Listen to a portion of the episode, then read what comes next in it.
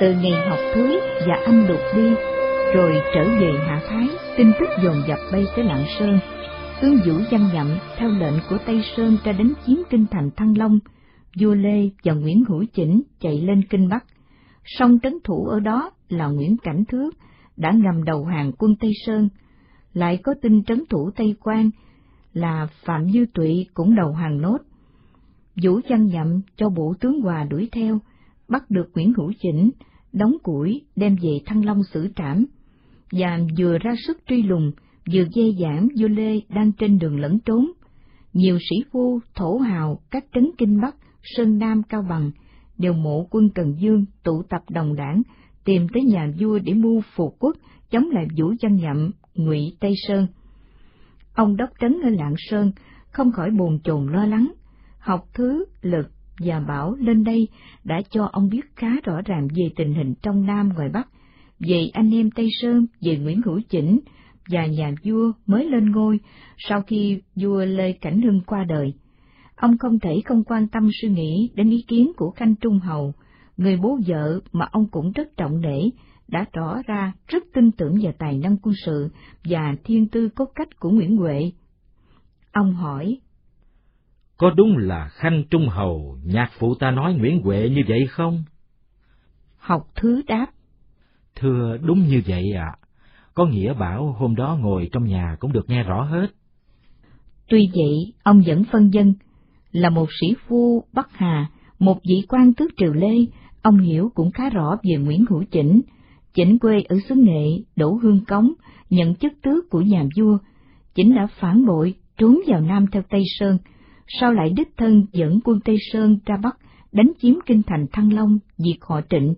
Khi anh em Tây Sơn bỏ về Nam, thì Chỉnh lại theo gót họ vào trấn ở Nghệ An, rồi lại trở ra Thăng Long, diệt Trịnh Lệ và Trịnh Mồng dựng ngóc đầu dậy, gây nên bao cảnh lộn xộn, phe phái tranh chấp, khổ ải dân nước. Dẹp xong họ Trịnh, Chỉnh lại mưu tranh bá đồ Dương, lấn át nhà vua trẻ tuổi, tiếp đến diệt Vũ Văn Nhậm, con rể của Nguyễn Nhạc, lại kéo quân Tây Sơn ra đánh chiếm Thăng Long, giết Nguyễn Hữu Chỉnh. Thế rồi Nhậm lại theo gót Chỉnh, xưng hùng xưng bá, thâu tóm quyền hành, ra quay hống hách, làm nhà vua và cả Thái hậu phải cao bay xa chạy. Dân nước ta tháng thấu, tận tay ông đốc trấn đang ở Lạng Sơn. Hết hùm lại sói, nạn chỉnh chưa qua, nạn nhậm lại đến, dữ dội tàn bạo hơn nhiều. Bảo Nguyễn Huệ là bậc kỳ tài, sự nghiệp tất thành, sao lại có những bộ hạ như vậy? Huệ cũng bất chấp vua anh là Nguyễn Nhạc, tự xưng dương, đã đánh chiếm kinh thành Thăng Long năm Bính Ngọ, suy cho cùng, do thượng bất chính nên hạ, tắc loạn đó thôi. Thời nào chẳng thế. Lần đầu tiên, ông có ý nghĩ là Khanh Trung Hầu có thể phiến diện trong cách nhìn nhận. Điều đó cũng khiến ông đau khổ. Thêm vào là nỗi đau thế sự rối ren, vua tôi bất hòa, phe phái chia rẽ, dân tình cơ cực thì làm sao ông có thể thi thố tài năng bảo quốc dễ dân như tấm lòng của ông thường mong mỏi. Thời gian gần đây, cứ dài ba ngày lại có người xin vào gặp ông, có người quen bếp cũ, có người mới quen, có người hoàn toàn mới lạ. Nhưng rốt cuộc, người thì lấy tình thân quen cũ, người thì đem chức tước, danh vọng, kẻ thì đưa đạo lý nho giáo ra để thuyết phục ông nên phò vua Lê hoặc theo chúa Trịnh. Tùy từng đối tượng, dù đổ cao hay chức lớn hơn ông nhiều, ông vẫn một mực trả lời. Các vị cứ khuyên tôi phải tận trung báo quốc.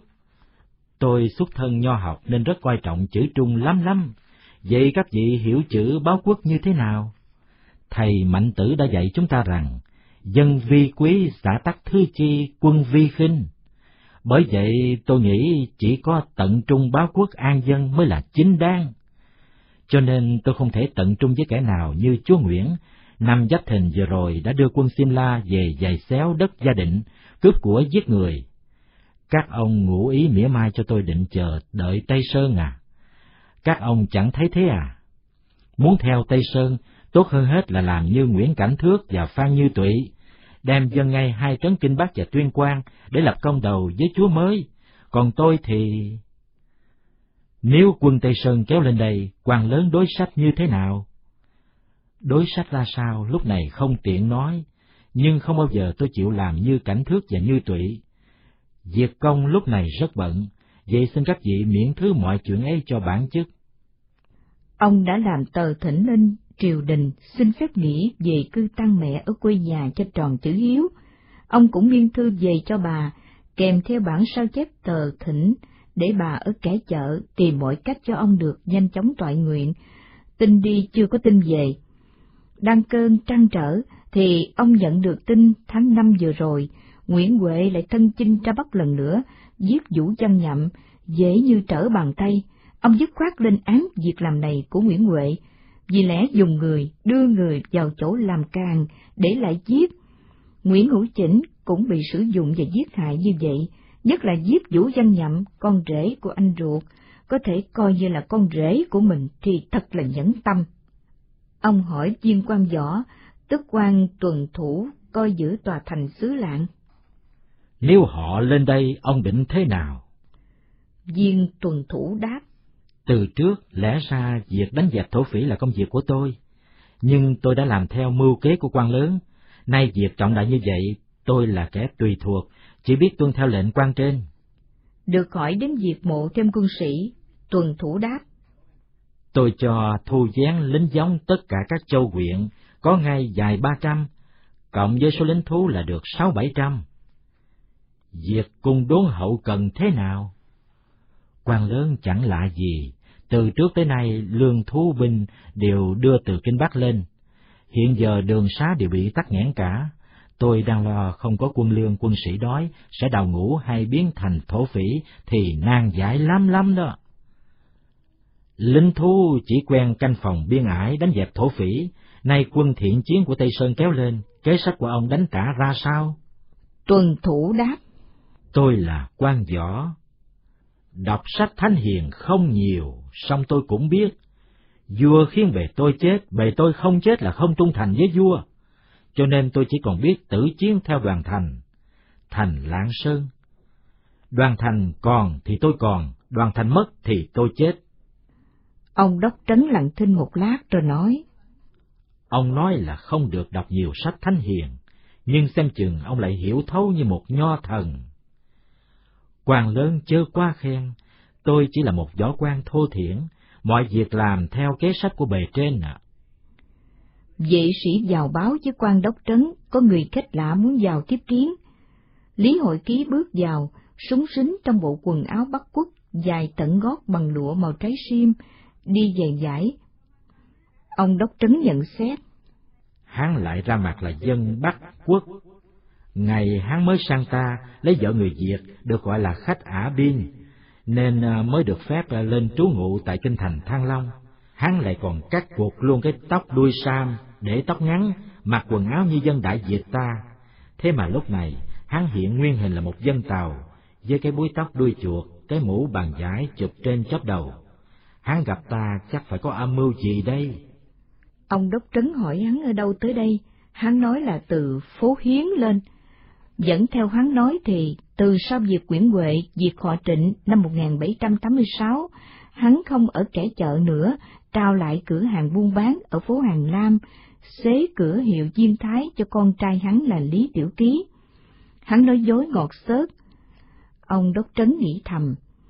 Học thứ vừa cho ta biết, mày vẫn ở kẻ chợ lén lút cầu thân với Nguyễn Hữu Chỉnh, nhưng ông vẫn lặng thinh nghe hắn kể lễ, lại còn gọi vệ sĩ bảo mang rượu, trà lên tiếp đãi. Khác với mọi lần, ông đốc trấn biết rõ Lý Hội Ký là tay bộm rượu, lúc này hắn uống rất ít, có thể để đề phòng rượu vào lời ra. Hắn nói, Tôi ở Nam Sơn qua kênh Bắc lên đây, đâu đâu cũng thấy dân chúng phẫn khích, coi Tây Sơn như kẻ thù. Mọi nhà đều sẵn sàng đóng góp lương thực, mua sắm vũ khí thuyền bè, cho con em đi tụ nghĩa Cần Dương, giữ dẫn nghiệp đế cho Lê Triều.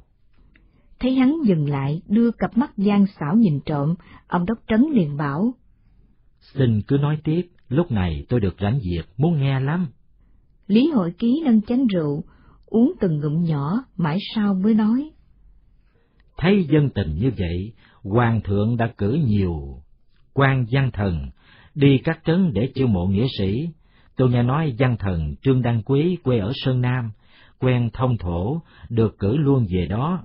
Nguyễn Đình Giảo được Hoàng thượng cử lên Sơn Tây, tuyên quan Hưng Quá, triệu tập các thổ hào, phiên thuộc miền núi. Kinh Bắc có Trần Quang Châu đi hiển dụ, lại có tin Trung Nhạc Hầu Lê Bang từ trấn Nghệ An Thanh Hóa, đem theo mấy trấn quân nghĩa và nhiều thuyền chiến ra hộ giá hoàng thượng đi thống lĩnh nghĩa quân ở khắp các trấn. Còn trấn Lạng Sơn này nhờ quy linh và tài cán của các quan anh, xem chừng đỡ lộn xộn hơn mọi nơi nhưng lại vô sự, nên à, hoàng thượng đã cử văn thần Ngô Thời Chí tới đây để gặp quan anh. Để làm thuyết khách cũng như ông đương làm với tôi lúc này chứ. Ông đốc trấn định lật ngửa dán bài lên, xong lại tự kiềm chế được. Ông liền nói, Ngô tiên sinh là người tôi vẫn trọng vọng, nếu được gặp còn gì sung sướng cho bằng. Được lời như cởi tấm lòng, nhưng Lý Hội Ký vẫn cố giữ vẻ thản nhiên, nói. Việc Nguyễn Huệ ra Bắc tháng năm vừa rồi, giết tươi Vũ Văn Nhậm, lập sùng nhượng công, làm quốc giám bù nhìn. Chắc quan anh biết rồi. Thế à, ông nói tôi mới được biết, Nguyễn Huệ ra chỉ để giết Vũ Văn Nhậm và lập quốc giám bù nhìn thôi sao? Lý Hội Ký cười không thành tiếng, nói. quan Anh lại thử kẻ bỉ nhân này rồi. Cao kiến như quan Anh thừa hiểu là trước quy linh của Hoàng thượng, dân chúng từ vùng biển Quảng Yên đến Sơn Nam Kinh Bắc, Cao Bằng và xứ Lạng này nữa, đều sẵn sàng khởi sự chống lại Tây Sơn, nên Nguyễn Huệ lại phải đem đại binh ra lần nữa, để phế truất triều Lê. Chắc quan Anh đã nhìn thấy thế sự rồi. Ông Đốc Trấn gật đầu, đáp. Việc họ trịnh lộng quyền có thể trong chốc lát, còn đụng đến Hoàng Triều thì không dễ dàng đâu. Ơn vua lọc nước từ ba trăm năm nay, dân chúng Bắc Hà không thể quên, song phải loạn to lần nữa. Đại loạn ở các nơi khác, nhưng ở trấn biên cương Lạng Sơn này thì không thể có. Vì sao vậy? Vì đây giáp ranh với cương thổ của thiên triều.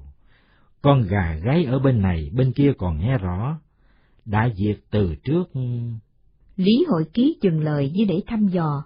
Hắn định nói, đại diệt từ trước là phiên thuộc của thiên triều, nhưng thấy cặp mắt ông đốc trấn trương to lên, hắn liền đổi giọng, nói.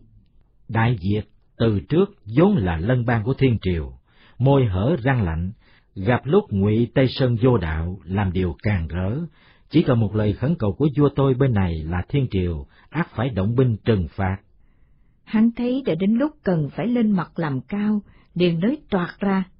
Tôi có người bạn quen thân với Tôn Đại Nhân, Tổng đốc lưỡng quản, có thể giúp ông hay bất cứ ai làm việc này. Ông đốc trấn phá lên cười, nhưng cái cười đột nhiên tắt ngắm. Mắt ông mở trừng trừng, nhìn thẳng vào mặt tên khách trú Giang Hùng. Ông nói như quát, đầy phẫn nộ.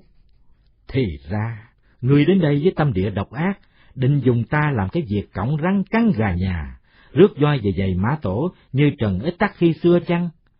Các ngươi lại định diễn cái trò phù trần diệt hồ quý ly, đặt ách đô hộ dân nước ta chứ gì? Rồi ông đập bàn thét lớn. Vệ sĩ đâu? Gông cổ tên này lại, đợi lệnh ta.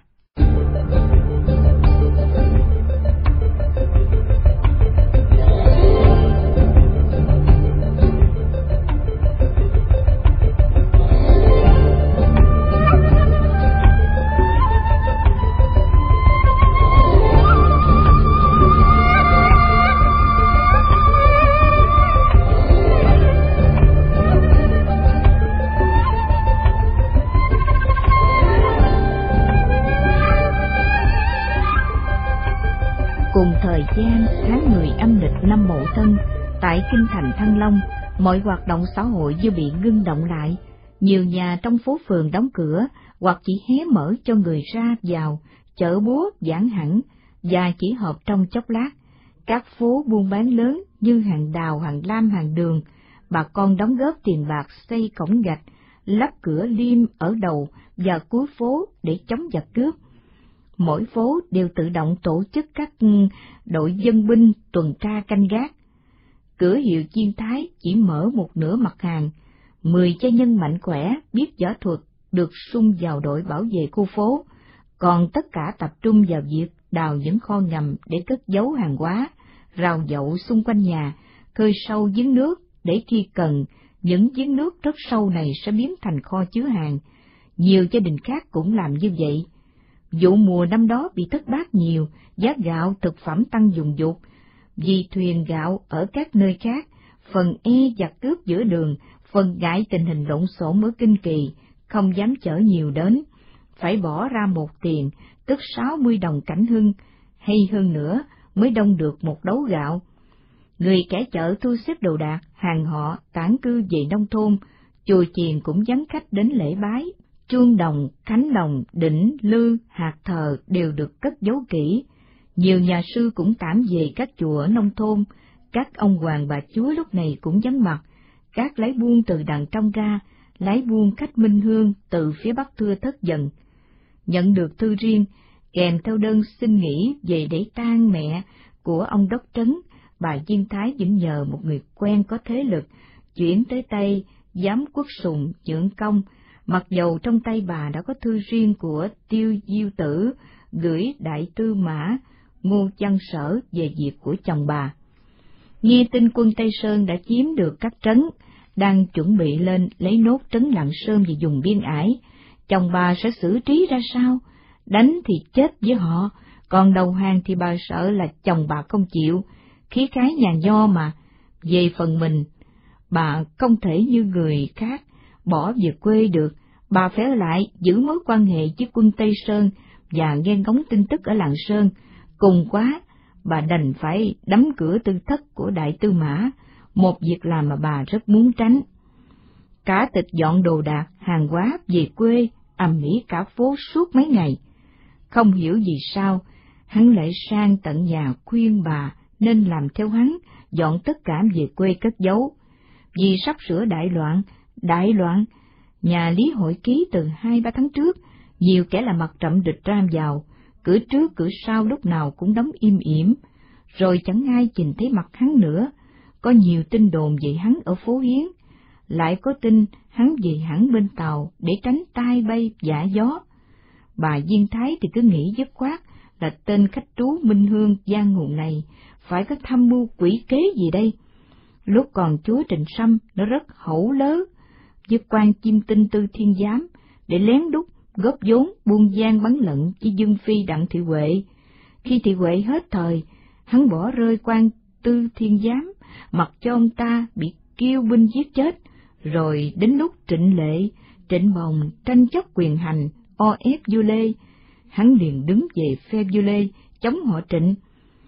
Lần này, bà đã rõ mười mươi lý hội ký, tên khách trú họ Tàu, cả lão Tàu già mặc quần thủng đũng, và một số tên khác nữa đều là thám tử của Mãn Thanh, chuẩn bị cho giặc mãn sang xâm lược nước ta.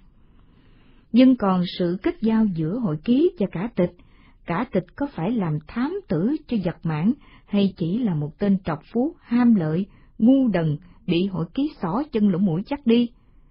Theo ý chung của tiêu diêu tử, ông trưởng diệu và mấy chú em ở quê thì cả tịch chỉ có thể là một tên giặc cỏ, đục nước béo cò, cướp phá làm loạn.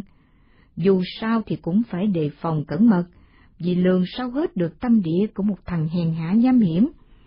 Theo sự hướng dẫn của bà, Dân Bách và anh Lực cùng một số gia nhân tin cậy được trao cho việc chuyên chở hàng hóa, củ cải, nhiều pho sắc quý từ phố Hàng Lam, theo dòng sông Tu Lịch, lặng lẽ đưa về quê cất giấu.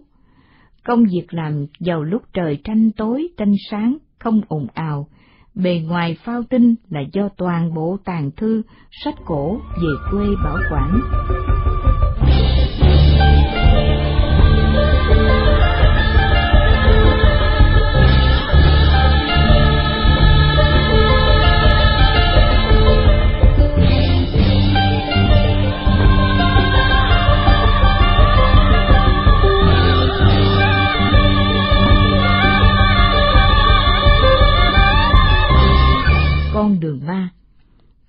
300 năm đã được hình thành, mang tên là Con đường ma, và chỉ trong một ngày tất cả già, trẻ, trai gái, hai huyện Thanh Trì và Thượng Phúc, tay Cuốc tay Cào háo hức sang nền dãy cỏ, đắp đập to rộng như một con đường quan, dài mấy chục dặm, người chân đi làm với tất cả tấm lòng của mình, bắt đầu từ Bến Dầm, về đê sông Hồng Hà, thuộc quyện Thanh Trì dắt qua mặt đê, băng qua địa phận hai làng Bằng Sở và Diên Trường, cắt ngang đường Thiên Lý, đi từ phía Tây sang địa phận xã Văn Giáp tới làng Nhị Khê, quê hương của vị khai quốc công thần, xếp hàng thứ hai sau Lê Lợi, sáng lập ra triều đại già Lê. Nhân cái chết đột ngột của vua Lê Thái Tông ở Trà Giải, Nguyễn Thị Anh, vợ ông vua vừa chết, và bè lũ gian thần tặc tử, nắm mọi quyền hành trong triều đình lúc đó được dịp trả thù, đã ghép cho Nguyễn Trãi và vợ là Thị Lộ, tội thí quân và chịu án tru di tam tộc. Một sự trả thù hèn hạ, một tổn thất cực kỳ to lớn không thể định bù của cả dân tộc, một nỗi niềm cay đắng xót xa không thể công khai bày tỏ, một sự công phẫn âm ỉ như đốt cháy tim gan hết đời này sang đời khác. Năm canh thịnh, vua Lê Thánh Tông lên ngôi, một trong những việc làm quý nghĩa nhất, thuận lòng dân nhất của ông vua mới này là xuống chiếu giải quan cho Nguyễn Trãi và tổ chức tang lễ trọng thể tại kinh thành Thăng Long. Sau đó đưa quan tài tượng trưng của Nguyễn Trãi xuống thuyền, xuôi dòng sông Hồng, cập bến dầm, theo con đường mới làm, tức con đường ma về dị khê, quê hương của vị khai quốc công thần bất hạnh nhưng bất tử này. Hôm đưa tang ông, trời đất như bừng sáng, cả kinh thành Thăng Long đổ ra bến sông Hồng, khăn tang trắng xóa, những giọt lệ lưng tròng khóc người anh hùng, ánh lên niềm vui của lẽ phải đã thắng. Dọc hai bên bờ sông Hồng là cả một rừng người, rừng khăn tang, rừng cờ phướng. Nhân dân các thôn xóm dân sông và ở sâu trong bờ đã đem hương án, đồ thờ ra bày ở hai bên bờ sông để làm bái vọng. Khói hương nghi ngút như những giạt mây mờ, dân dạng chài, thuyền buôn ở Thăng Long, Kinh Bắc, Sơn Nam, Sơn Tây, hôm đó đều nghỉ làm ăn, rủ khăn tan trước mũi thuyền và trên đỉnh cột buồm, nườm nượp nối tiếp nhau sau thuyền chở linh cửu, gần kín cả dòng sông dài. Khắp nơi đoàn thuyền tan đi qua, hàng ngàn con người đứng hai bên bờ cúi lại giái lại, tiếng khóc nước nở, tiếng trống chiên, rền rỉ, tiếng pháo ròn trầm đục hòa với tiếng chuông chùa giải quan cho người anh hùng. Thuyền tan cặp bến, không gian trầm lắng, rừng người, rừng khăn tan, chuyển dịch lại gần, ai ai cũng muốn được nhìn tận mắt, được chắp tay lễ thật gần linh cửu. Đám tang được tiến hành theo đúng nghi lễ một khai quốc công thần. Chiếu minh quang của đức vua được tuyên đọc giữa thanh thiên bạch nhật tại quê hương Nguyễn Trãi. Nhưng tha ngôi, mọi người ngơ ngác nhìn quanh khắp rừng người, mà ba họ bốn giường con cháu Nguyễn Trãi, đâu còn ai nữa. Cảnh tượng đám tang lịch sử có một không hai ấy đã được nhiều thế hệ cha truyền con nối kể lại, lúc này cứ hiện lên trước mắt Khanh Trung Hầu. Ông trưởng diệu cùng sánh bước cạnh Khanh Trung Hầu dường như thông cảm, trân trọng điều suy tư trăn trở của người mà ông coi như bố đẻ. Đồng lúa sắp vào thị con gái, năm nay mưa nắng thất thường, nhiều đám ruộng cây lúa khẳng khiêu báo trước một mùa thất bát, thôn xóm ở sau những lũy tre dày đặc, đê sông Hồng thoi thoải chạy về phía nam, vết tích con đường ma từ trên đê ăn xuống địa phận làng bằng sở, nôm khá rõ. Khoảng giữa cánh đồng xã Diên Trường và đê sông Hồng là trang trại của cả tịch. Ông trưởng diệu nói, Cả tịch đã sang ăn dỗ nhà ta nhiều lần, kể cả ở đây và ngoài cái chợ. Cháu phải sang gọi là để đáp lễ, nhân tiện để xem họ định mưu đồ gì đây. Còn cụ không sang cũng chẳng sao, hắn ta vào hàng con cháu cơ mà. Chắc cụ muốn được mục kích tận nơi tận chốn. Vài năm trước, trang trại của cả tịch chỉ vừa phải, nay đã được mở rộng gấp đôi gấp ba về phía chân đê. Một đường hào khá rộng và đất sâu ngập đầy nước, trong trà mọc lên tua tủa như lông nhím bao quanh trại, sát mép hào bên kia là lũy tre ken dày, sau lũy tre là một con hào nữa, rồi mới tới tường lũy đắp bằng đất cao nôm rất kiên cố. Qua cầu bắc trên đường hào thứ nhất, vào cổng gạch liền với lũy tre, đã thấy có người cầm giáo dài đi lại canh phòng. Qua cầu thứ hai bắt ngang đường hào trong, lại có một chiếc cổng xây và tường lũy đất. Người canh cổng nắp ở gần đó gõ một tiếng mỏ làm hiệu, tức thì hai cánh cổng bằng gỗ liêm dày nửa gang tay được mở ra. Một đàn chó cao to như những con bê con, nghe những hàm răng nhọn quắt, sủa ông ổng. Nếu không bị cột chặt ở hiên hè, thì tưởng cả đàn chó đã nhào tới cắn xé người lạ. Từ đầu hồi, cả tịch dội chạy ra, theo sau là hai gia nhân cầm côn sắt, mặt mày dữ tợn, cả tịch chích khăn lược, xếp nếp, mặc áo ngắn năm thân bằng lụa dấn nâu già, cài năm quy đồng bạch, quần đuổi mọc, vì áo ngắn nên thấy hai đầu thắt lưng xanh dài thõng đến đầu gối, đi dép quai ngang, nhẫn vàng to bản đỏ chóe cả hai bàn tay, vừa đi chủ trại vừa cất tiếng bô bô. Quy hoa qua, từ khi tôi xây dựng cơ đồ, lần đầu tiên được cụ khanh tướng công và ông tiên chỉ quá bộ tới thăm, thật là dạng hạnh, dạng hạnh. Tòa ngang dãy dọc từng cụm, lớp lớp xa gần với những lùm cây, những vật chướng ngại, với con mắt nhịp võ, vì lão tướng nhận xét còn kiên cố hơn tòa thành một trấn nhỏ. Chủ trại dẫn hai vị khách vòng qua hai lớp nhà phía ngoài, tới lớp nhà gạch năm gian nơi đó đang phát ra những tiếng ồn ào, như có việc đình đám. Quả nhiên đúng, trên một chục mâm cổ mặn đặt lên chiếu, trải trên giường, dưới đất đã có đông đủ người ngồi quanh. Tiếng nói bỗng im bặt, nhiều cái nhìn len lét khi chủ tọa bước tới, hai vị khách quý mới đến được mời ngồi vào mâm cổ, đặt trên sập gian chính giữa, cùng với chủ nhân. Chẳng buồn giới thiệu khách quý với ai, vừa ngồi vào bàn, cả tịch liền hất hàm xuống mấy mâm gần đó, đặt ở dưới đất, và nói như ra lệnh. Mời hai cụ lão nhiêu và ông Lý lên đây.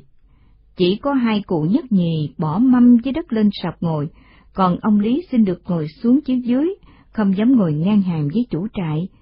Bữa nay, lần đầu tiên ông trưởng diệu chứng kiến tận mắt cái quai của cả tịch đối với hương lý, các làng xóm trong huyện, trời làng quê hạ thái của ông. Trong số người này, có người đã mắt với ông là cả tịch đang tụ tập lâu la, đào hào, đắp lũy, mua đồ làm loạn, chẳng hiểu phò lê hay phò tây sơn, hắn mua chuộc bọn hào lý chức dịch các làng xã trong huyện phủ, cho ăn uống no say, dây mượn, nhờ giả nên ai cũng nể sợ. Không mua chuộc được thì hắn quy hiếp đe dọa, nhiều bọn lưu manh, côn đồ, võ sĩ, văn thân, bất mãn ăn ở ngay trong nhà hắn. Hắn vừa lấy một người vợ thứ ba, nôm như một nữ tướng giặc. Từ sau khi vua Lê bỏ trốn khỏi Thăng Long, quyền hành thực chất trong tay đại tư mã Ngô Dân Sở, một tướng thân tín của Nguyễn Huệ, còn giám quốc sùng nhượng công Lê Duy Lễ chỉ là bù nhìn, quyền lực mới chỉ kiểm soát được ở Thăng Long, một số xã viên các con đường lớn đi các trấn và một số thị trấn gần kinh thành. Ngay xã Hà Thái cũng chưa kiểm soát trang trại của cả tịch, coi như được ở ngoài vòng kiểm soát. Người làng Hạ Thái đều biết khá rõ mọi hành vi ám mùi của cả tịch, sở dĩ hắn còn kiềm mặt vì e ngại anh em họ Nguyễn Đình được toàn xã nghe theo. Khanh Trung Hầu tuy là người họ đổ, nhưng lại là thông gia, nên cũng như người trong họ Nguyễn Đình. Ở bên cạnh, một ổ giặc cướp cũng rất ngại, phải luôn luôn cảnh giác, theo dõi đề phòng để kịp thời ngăn chặn.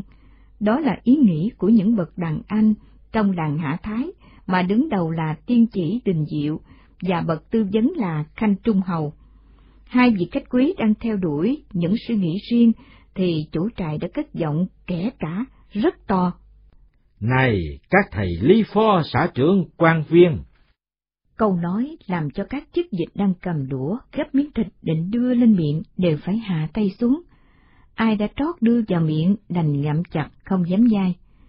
Cả tịch nói hát dịch các thầy tất biết giặc Tây chưa dám về đây sách nhiễu dân làng chỉ vì chúng sợ quân tướng của ta thôi đấy đó. Tôi nói trước là tôi chỉ đủ quân để phòng giữ trang trại của tôi, còn thôn xóm thì các người lo mà giữ lấy đấy. Một chức dịch làng bên vừa gãi tai vừa nói. Bẩm có các quý gia và ông chủ trại à. Cháu đứng đầu anh em tuần đinh nên rất lo lắng, bảo tập tành thì anh em không chịu, vì nghĩ làm buổi nào đói buổi ấy. Mã tấu giáo mát phần nhiều đều sức mẻ cả. Một chức dịch khác nói tiếp.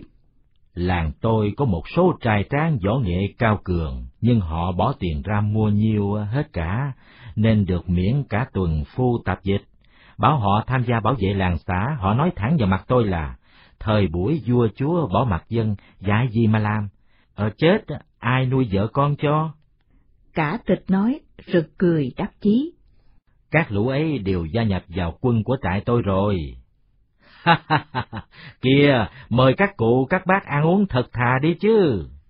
Tiếng chạm đĩa bát rách cách, rượu rót vào bát ục ục, tiếng nhai tớp tép, đủ mọi chuyện Tiếu Lâm cặn bã được men rượu kích thích tuôn ra.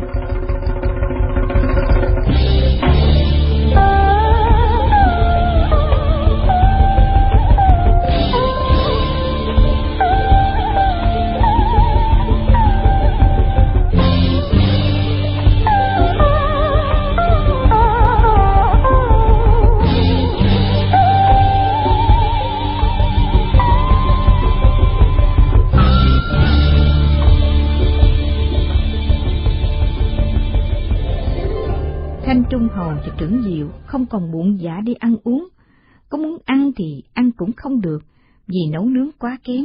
Miếng thịt gà trống già luộc còn đỏ lòng đào và dai ngoách, miếng thịt lợn thái to dày, mỡ phao phao trông đã thấy ngấy. Gặp môn miếng phải dơ cao đũa lên quá đầu, mà sữa miếng vẫn cứ dài chưa dứt. Món chân giò ninh tưởng nhừ tơi, nhưng chạm đầu đũa vào bì, thấy còn rắn đành phải gấp miếng măng mềm đổn ở dưới.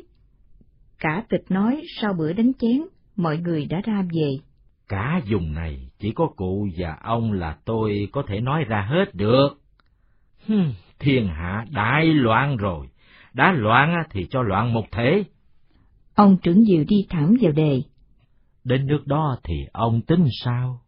Cả tịch lúc này đã ngắm rượu, mặt đỏ bừng bừng, nói tôi sẽ phất cờ phù Lê Hoàng chống lại Ngụy Tây Sơn. Tài cán như bọn quận he quận hẻo thì tôi có thừa. Ông trưởng diệu hỏi. Ông phất cờ rồi, liệu có ai nào hưởng ứng nữa không? Tôi chỉ sợ... Không sợ, không việc gì phải sợ, thiếu gì người hùa theo, họ đang đến thúc giục tôi ra tay trước, muốn có vũ khí có thóc gạo là có ngay, kể cả súng đạn của Tây Dương bọn... bọn khách trú Minh Hương. Bọn chó biển tàu ô có thể mua cho tôi ngay được, tôi đã quyết làm thì không sợ gì sất. Khanh Trung Hầu xem vào, hỏi. Ông phất cờ phù lê à? Định tôn ai làm minh chủ chứ? Trưởng diệu chêm luôn.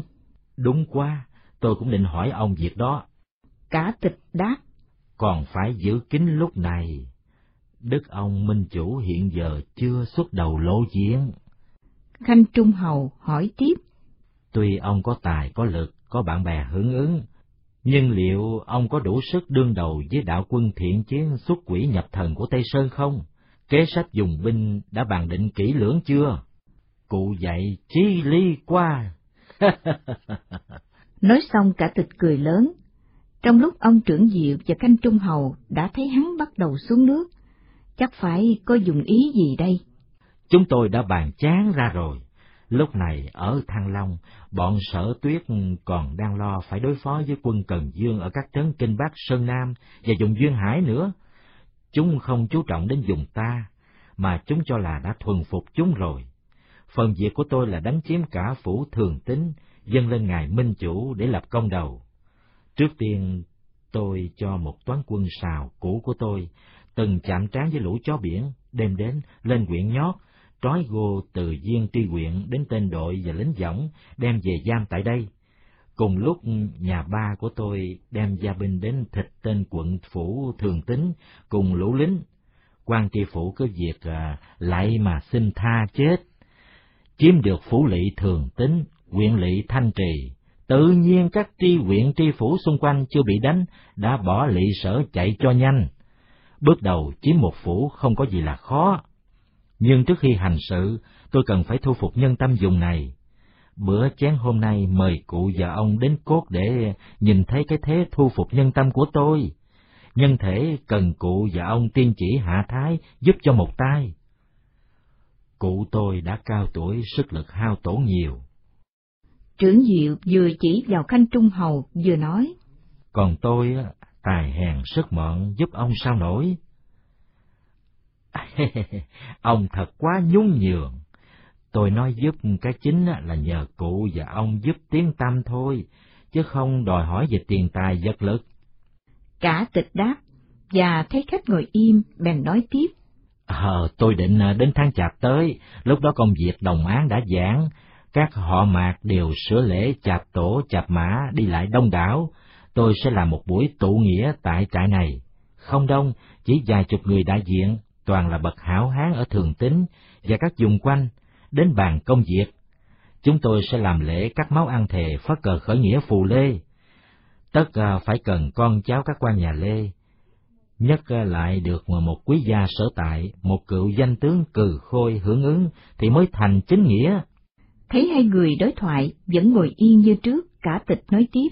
Họ Nguyễn Đình ta đời đời có chức tước khoa bản, lại là một gia đình đại thương gia nổi tiếng khắp cả chợ, bỏ tiền của làm nhiều việc công đức, cụ cô hiến hết ruộng nương để làm hậu thần, ở ba xã, nên các thế gia vọng tộc từ xứ đoài đến xứ Nam đều biết tiếng cụ, cho nên à, buổi tụ nghĩa chỉ cần được cụ và ông lên tiếng tán thành một câu, đủ làm cho mọi người nức lòng, tin tưởng vào đại nghĩa.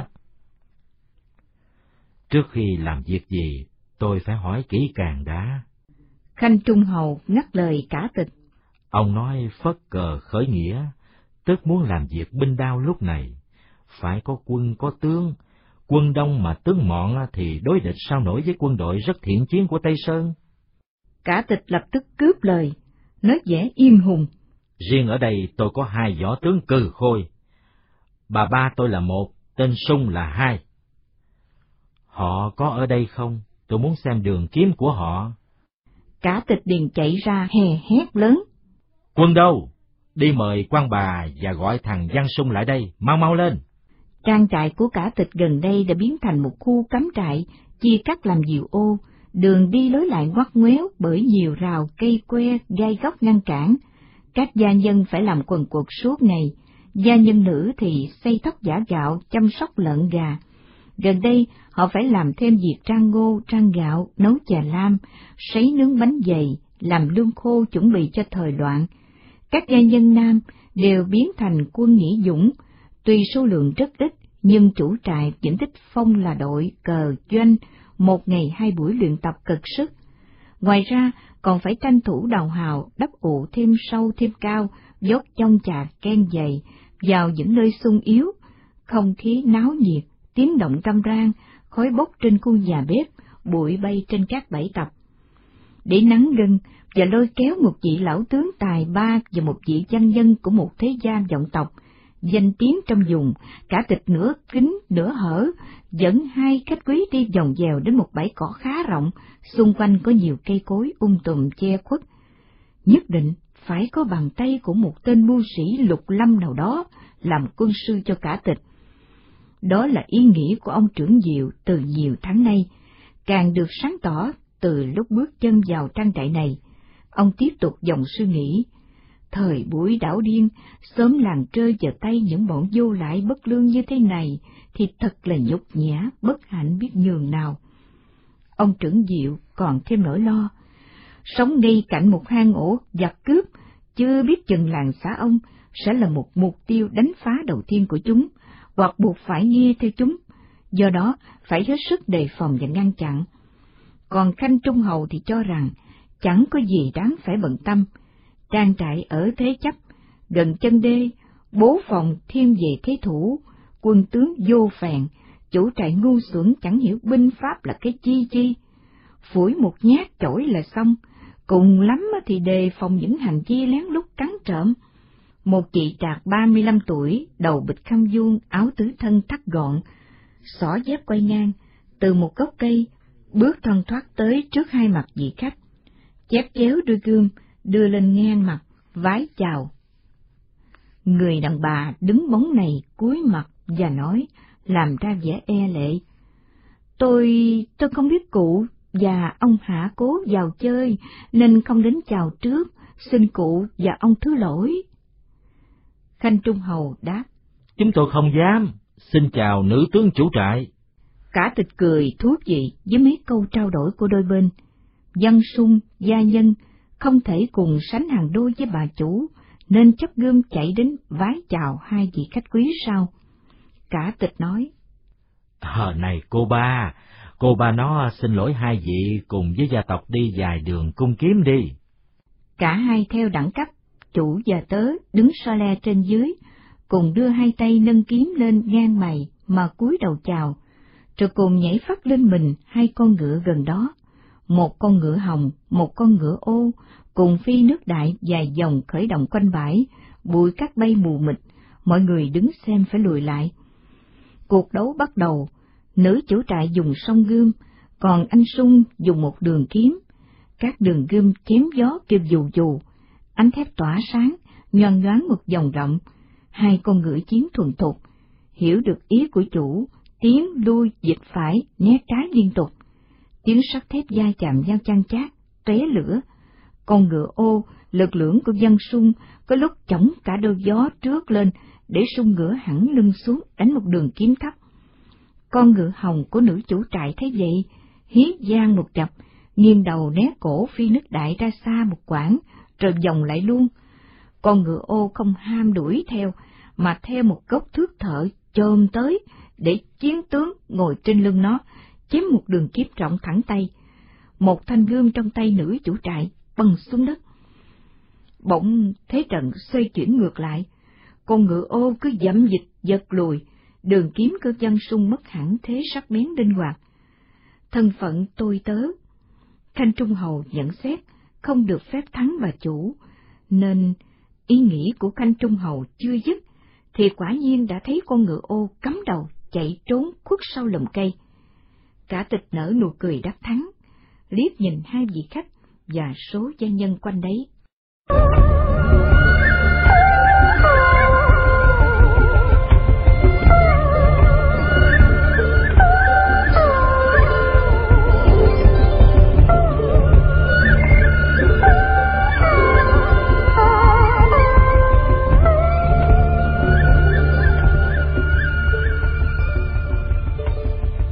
Một con thuyền gỗ tam bản, có mái che, đưa đoàn du khách đi ngoạn cảnh dùng gian đô theo dòng sông Tô Lịch.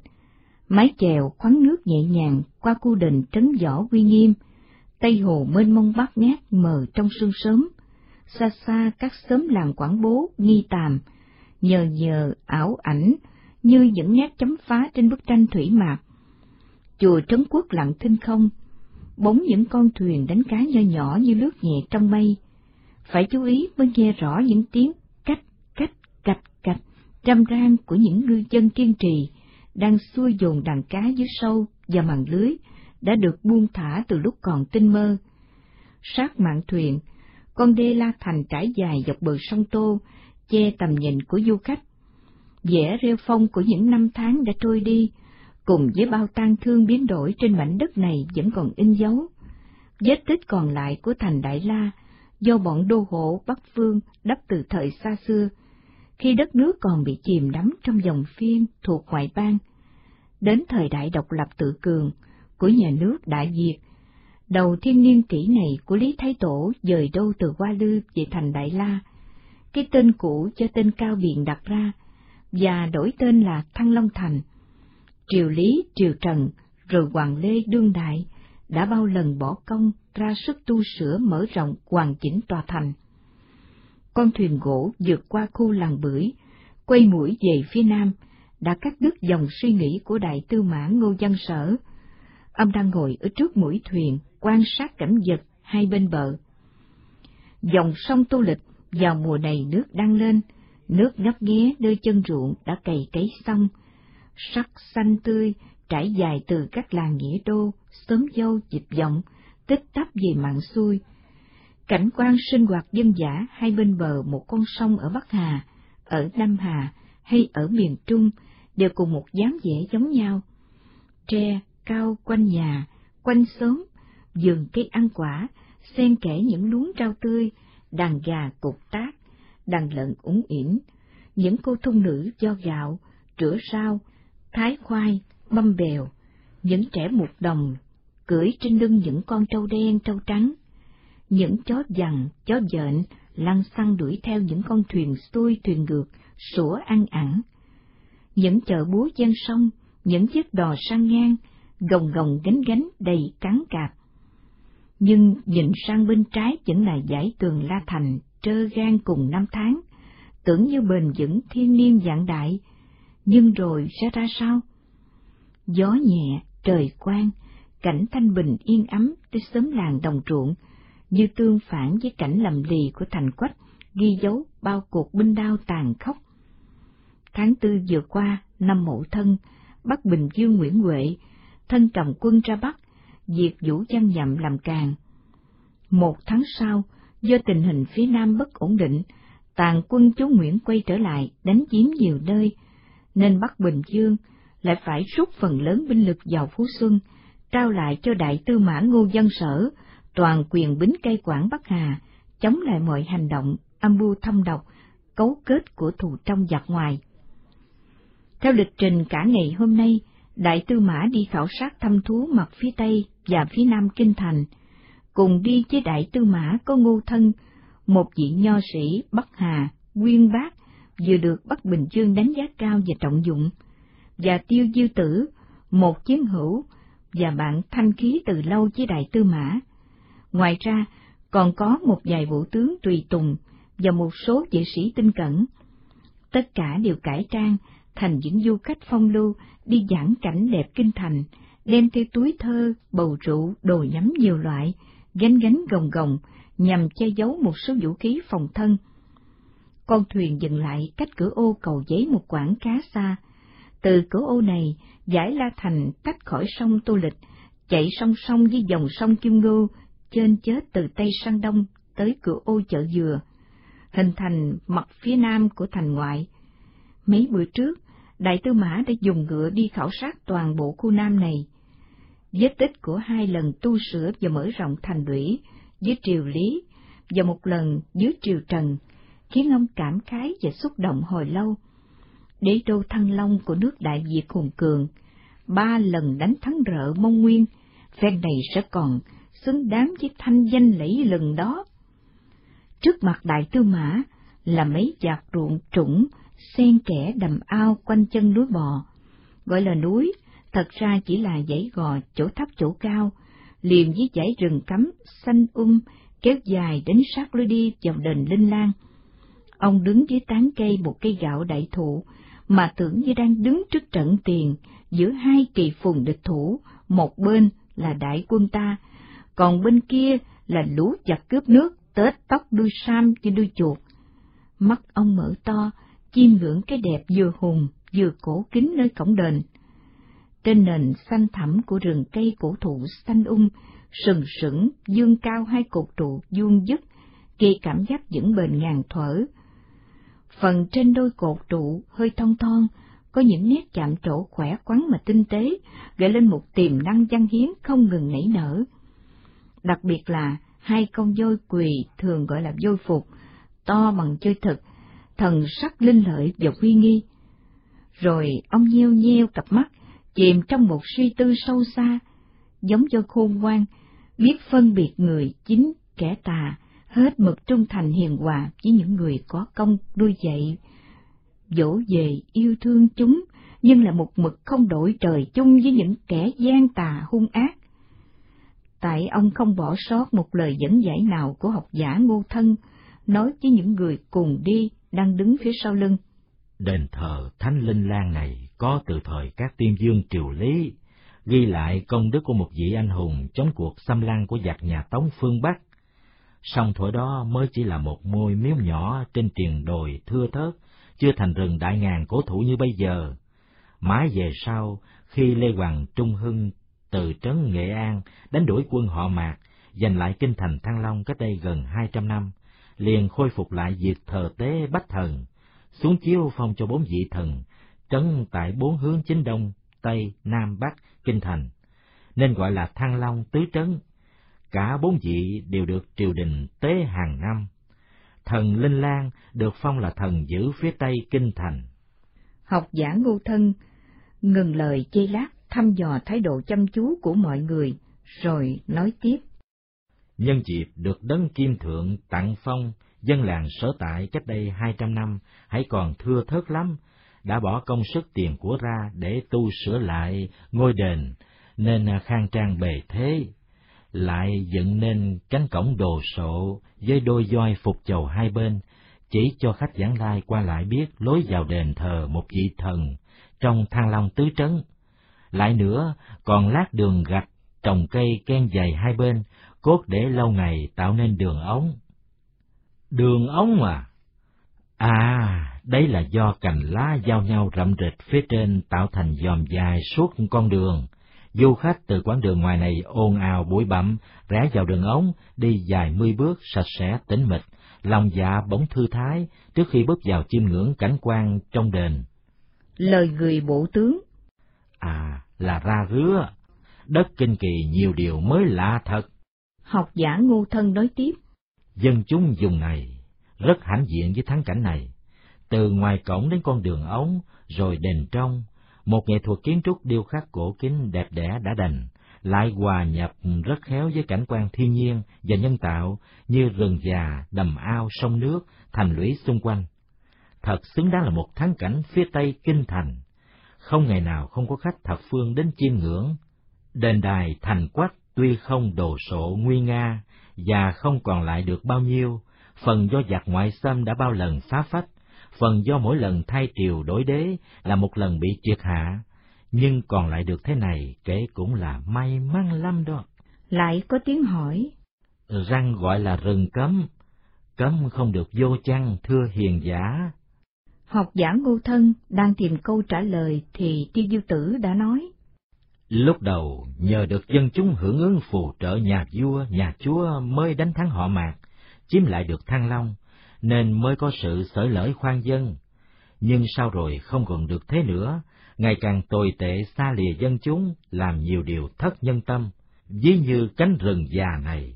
Họ hàng nhà vua, nhất là nhà chúa, độc chiếm, biến thành khu rừng riêng, để thỉnh thoảng đến đây ngao du săn bắn chim muông, chồn cáo mua vui. Từ đó ít người muốn lui tới nơi đây, tránh voi chẳng xấu mặt nào mà. Đại tư mã mỉm cười, nói. thành quách có to dày kiên cố đến đâu, cũng không kiên cố bằng thành quách của nhân tâm trăm họ. Giọng ông bỗng lắng xuống như gian giọng từ quá khứ xa xưa. Tôi suy ngẫm rất nhiều về câu nói của Hồ Nguyên Trừng với vua cha là Hồ Quý Ly. Tôi không sợ đánh, chỉ sợ lòng dân không theo mà thôi. Các vị và anh em chúng ta nên ghi tạc lời nói bất hủ này của tả tướng quốc công Hồ Nguyên Trừng. Cũng giọng nói ấy, lúc này lại vui vui pha chút khôi hài. Thôi, chúng ta không phải tránh voi chẳng xấu mặt nào nữa, đã có đôi voi phủ phục trước cổng đón chúng ta vào. Mọi người nhẹ bước trên đoạn đường ngóng lát gạch, sạch quan im ắng, khiến tâm hồn thanh thản, trũ sạch câu chuyện bất công vô lý vừa được nhắc tới ở cổng đền. Hết đoạn đường ống, đến đoạn đường gạch để trống, hai bên vỉa hè, hành lang can bằng vôi gạch rộng tầm nhìn, vừa đi thiêu diêu tử vừa nói. Con đường này có lối lên đền, có lối vào thôn xóm, lên đền có lối lên thẳng vào tam quan, trèo dài chục bậc gạch, có một lối khác dòng dưới chân đồi. Đại tư mã chọn lối dòng dưới chân gò, lên thẳng phía trước cửa đền. Đền xây ba gian trên một nền đất cao, treo phong cổ kính, ngõ cửa suốt ngày đêm. Đền trong ra khu đường tắm, trước mặt là một đầm nước khá rộng, quanh bờ một khoảng dài là giang sơn của một cây si cổ thụ khổng lồ, rễ mẹ đẻ rễ con, rễ con sinh rễ cháu, tất cả đã đang kết vào nhau như một tường thực vật lớn. Mọi người đứng lặng lẽ hồi lâu quanh khu đền, phản phất khói hương trầm mà đức thân đại tư mã đã kính cẩn đốt lúc mới đến. Bốn bề im ắng, bên tai văng vẳng tiếng hót trầm bổng của nhiều loài chim muôn và những tiếng sột soạt rào rào gần gần xa xa của các loài động vật trong rừng.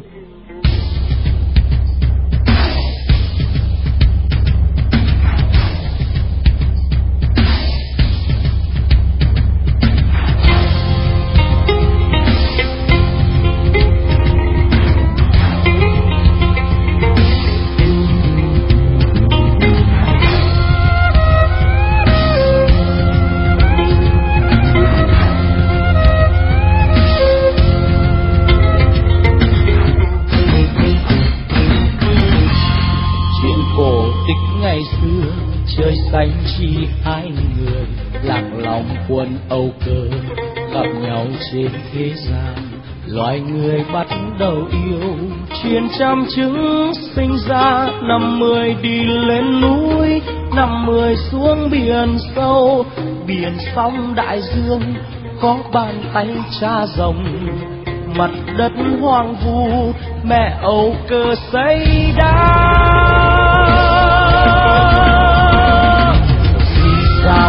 Gió gió ở trên non, gió gọi tình yêu, tìm lời ru của biển.